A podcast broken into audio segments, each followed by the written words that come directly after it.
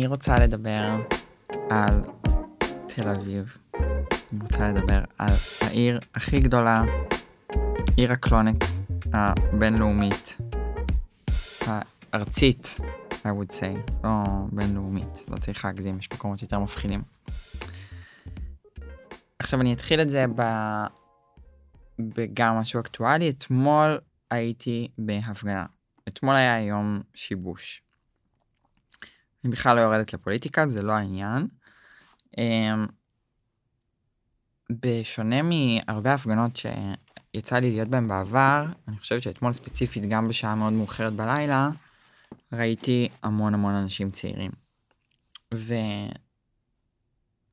ומה שהיה משותף לכולם, וגם לאלה שלא מגיעים, אפילו אם פותחים כזה את הרשתות ומסתכלים ורואים נגיד, לא יודעת מה, תגובות של אנשים על אייטמים שקשורים למצב הפוליטי, הדבר המרכזי שאני לפחות רואה על צעירים זה שהם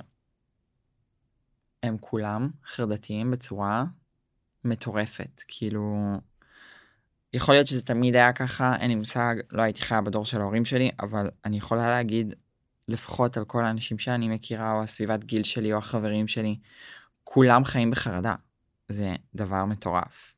כאילו כמות החברים שלי שיש להם מרשם לקלונקס בכל רגע נתון הוא בערך 99% מתוך 100. זה ממש כזה מתוך 20 חברים 19 עומדים להיות עם מרשם לקלונקס. אמ, ומה בעצם ו- ולמה בעצם זה, זה מעניין אותי. זה מעניין אותי מכמה סיבות.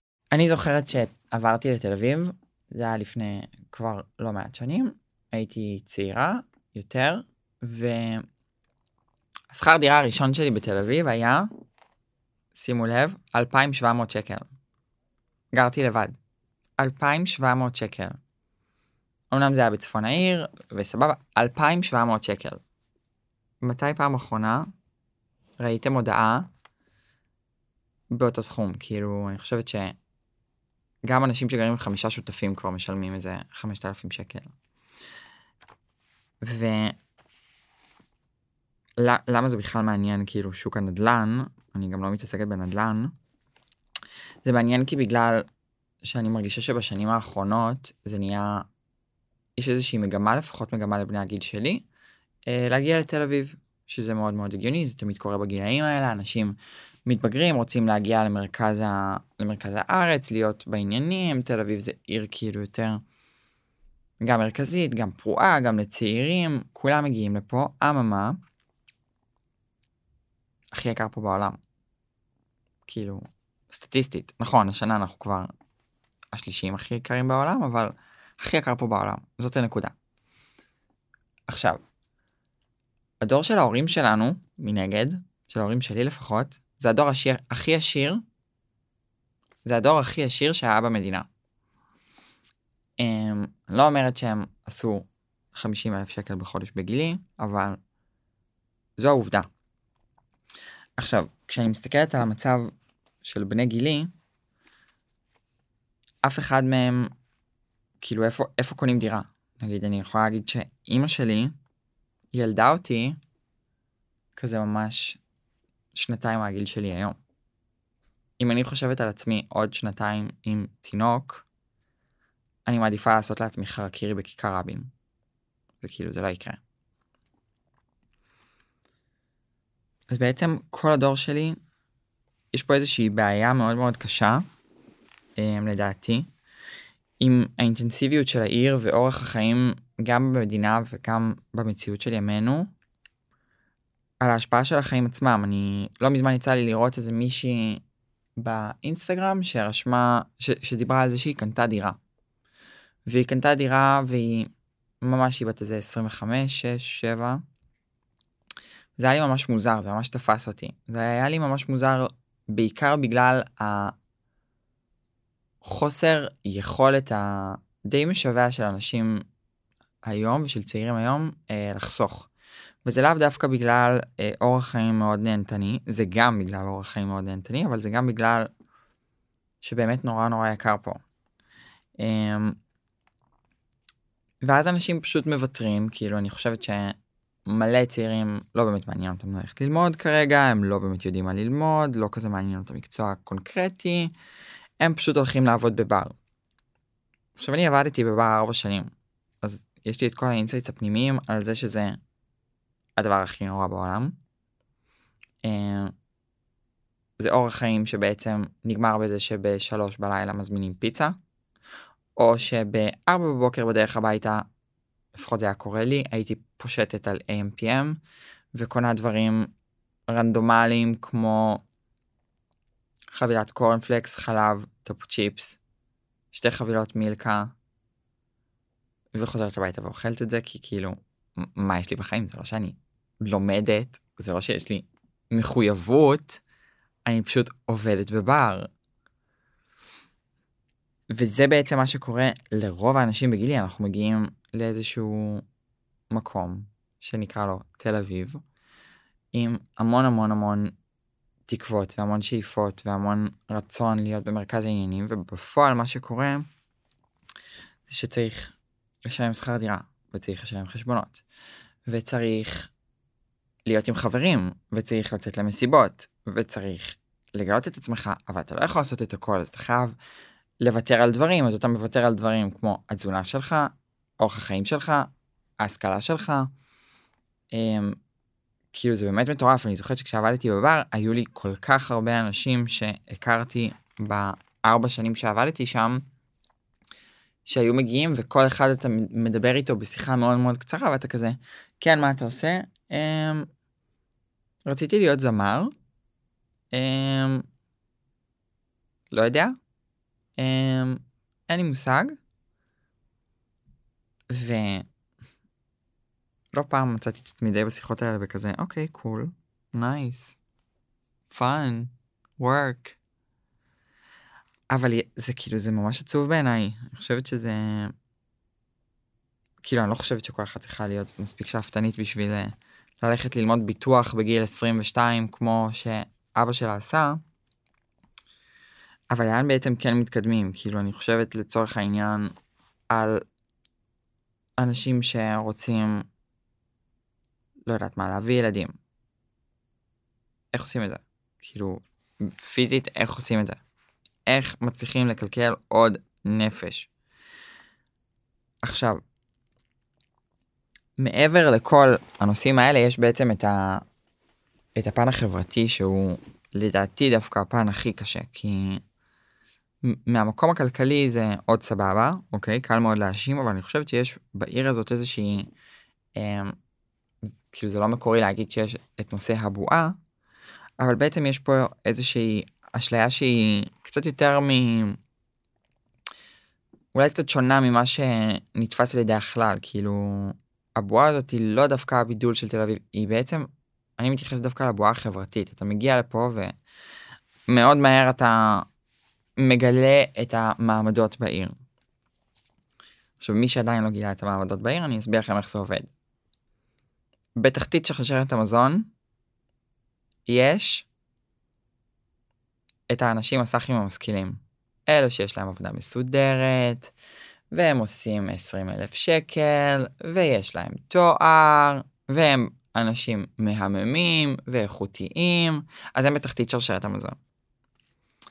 ואז יש את כל האנשים שהם בדרך להיות איכותיים. שזה אלה שמסיימים ללמוד, אלה שבהתמחות עורך דין, אז הם השניים. ועכשיו אנחנו מתחילים לטפס בסולם הדרגות. אז מעליהם יש מלצרים, שהם כאילו מלצרים בברים תל אביבים שהם הכי מגניבים בעיר, הם כאילו מתקרבים כבר לראש שרשרת המזון בעיר. מעליהם יש בעלים של ברים בתל אביב, אוקיי? כל הבעלים של הברים האלה שאתם הולכים אליהם ויש מלא תיירים אמריקאים מעצבנים, זה מעל. ובראש שרשרת המזון יש את כל האנשים שקשורים לעולם המסיבות. אותם בני 40 אימפוטנטים שאינם מסוגלים לשום דבר הם ראש שרשרת המזון.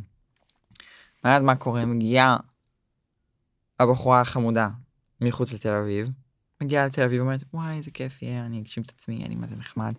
והיא מגיעה ומתחילה למלצר ומהר מאוד היא מבינה שהיא כלום ושום דבר היא צריכה לזנוח את כל התוכניות שלה. היא צריכה להתחיל לשתות אלכוהול ולצאת למסיבות ולהיות נחמדה.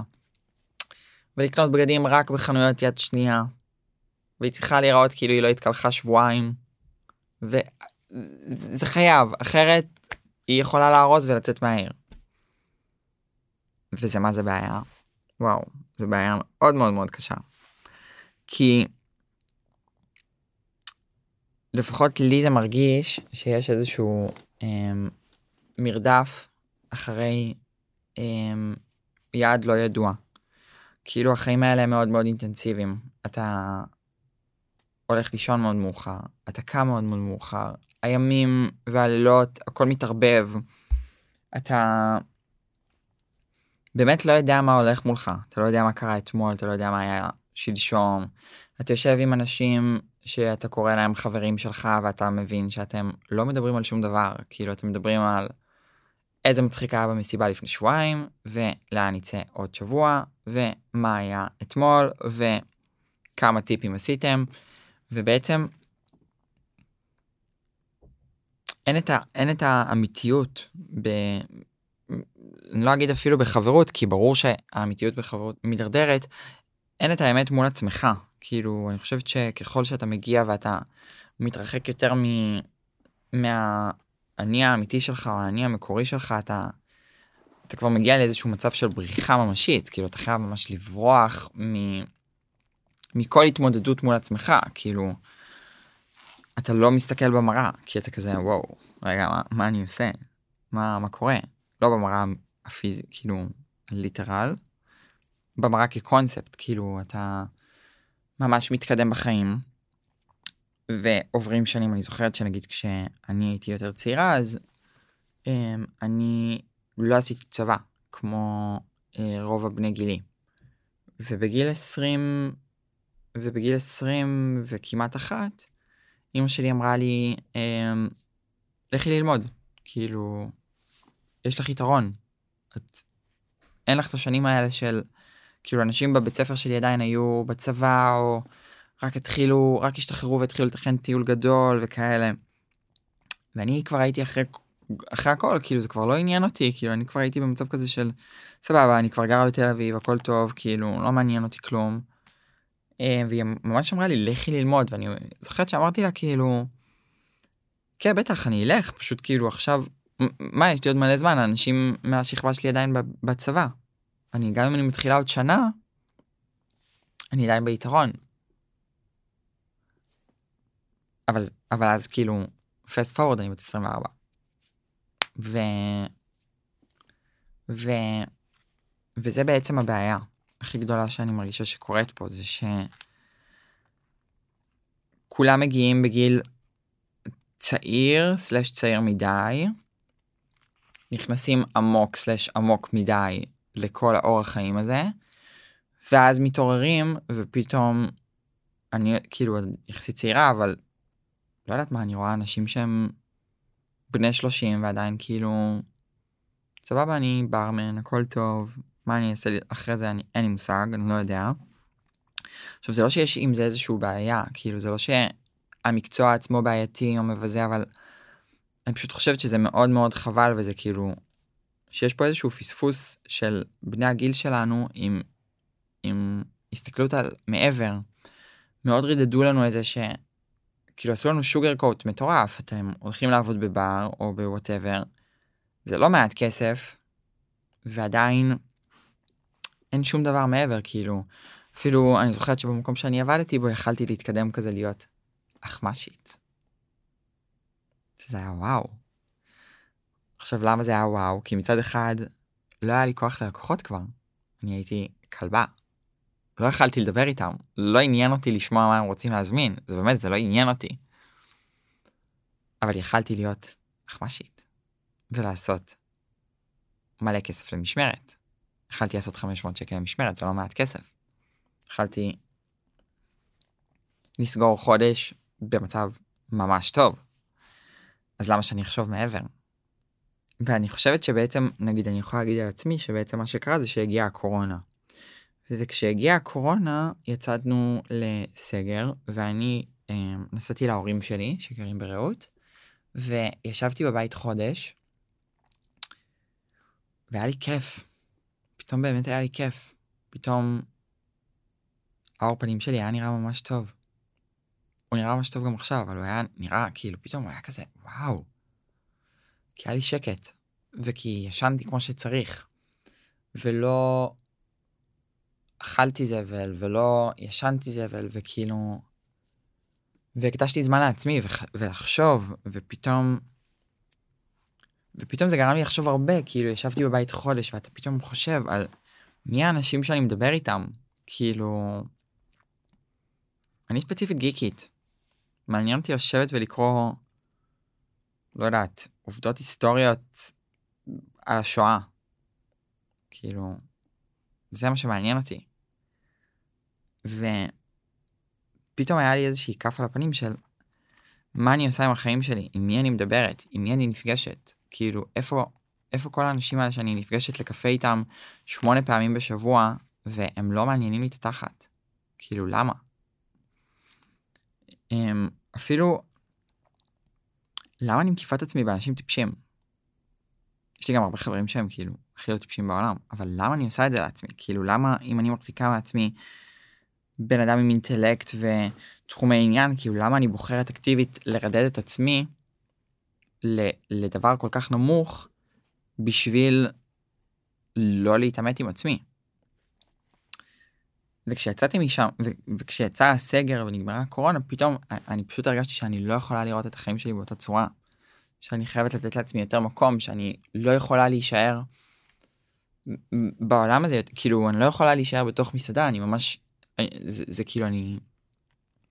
זה היה מטורף, זה ממש הרגשתי אה, תסכול בכל יום שהייתי קמה ו... ועדיין הייתי שם, וזה לא היה תסכול של כזה, וואי איזה באסה החיים שלי. לא זה היה תסכול של כזה אוקיי מה אני עושה בשביל לעוף משם? כאילו איך אני מקדמת את עצמי? מה יהיה עוד חמש שנים? מה יהיה עוד חודש? כאילו איך אני מביאה את עצמי למקום טוב? וכאילו ועל כל המשתמע כאילו בין אם זה להתחיל להתאמן ובין אם זה להתחיל ללמוד ובין אם זה להתחיל לקחת את עצמי ברצינות או לדבר לעצמי יותר ברצינות. כאילו אני לא חושבת שבשנים האלה אי פעם שאלתי את עצמי מה את רוצה מעצמך? או מה את או איך את רואה את עצמך? או מה מגיע לך באמת? וזה כאילו זה דבר מאוד דארק כי כי הרבה אנשים שאני מכירה ככה ואני וזה לא ביקורתי זה דווקא מאוד ממקום מודע של ממש פספסנו המון בדרך.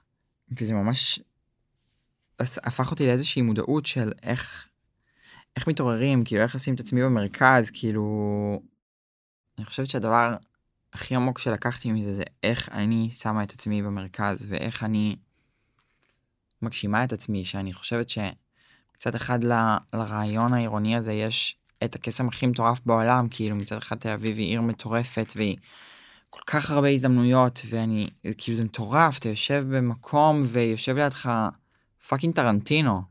כאילו זה it's that big. וזה לא כזה זה לא מופרך שזה יקרה ואם אתה רוצה להיות אדריכל אז אתה יכול לא יודעת מה, ללכת ברחוב וילכו לידך כאילו כל האדריכלים הכי גדולים, ואם אתה רוצה להיות אמן אתה תשב עם כל הזמרים הכי מטורפים. אבל מצד שני כאילו יש את הקלות של פשוט לברוח מזה ולעזוב את זה כי זה נורא מורכב ו... ואני לא יודעת, אני לא יודעת איך עושים את זה. וואי זה מורכב. זה כזה לחשוב כל יום וזה פשוט עבודה מטורפת, כאילו צריך כל בוקר לקום ולהזכיר לעצמך ו... ובעיקר לנסות להבין לאן ללכת, שזה שאלה יפה.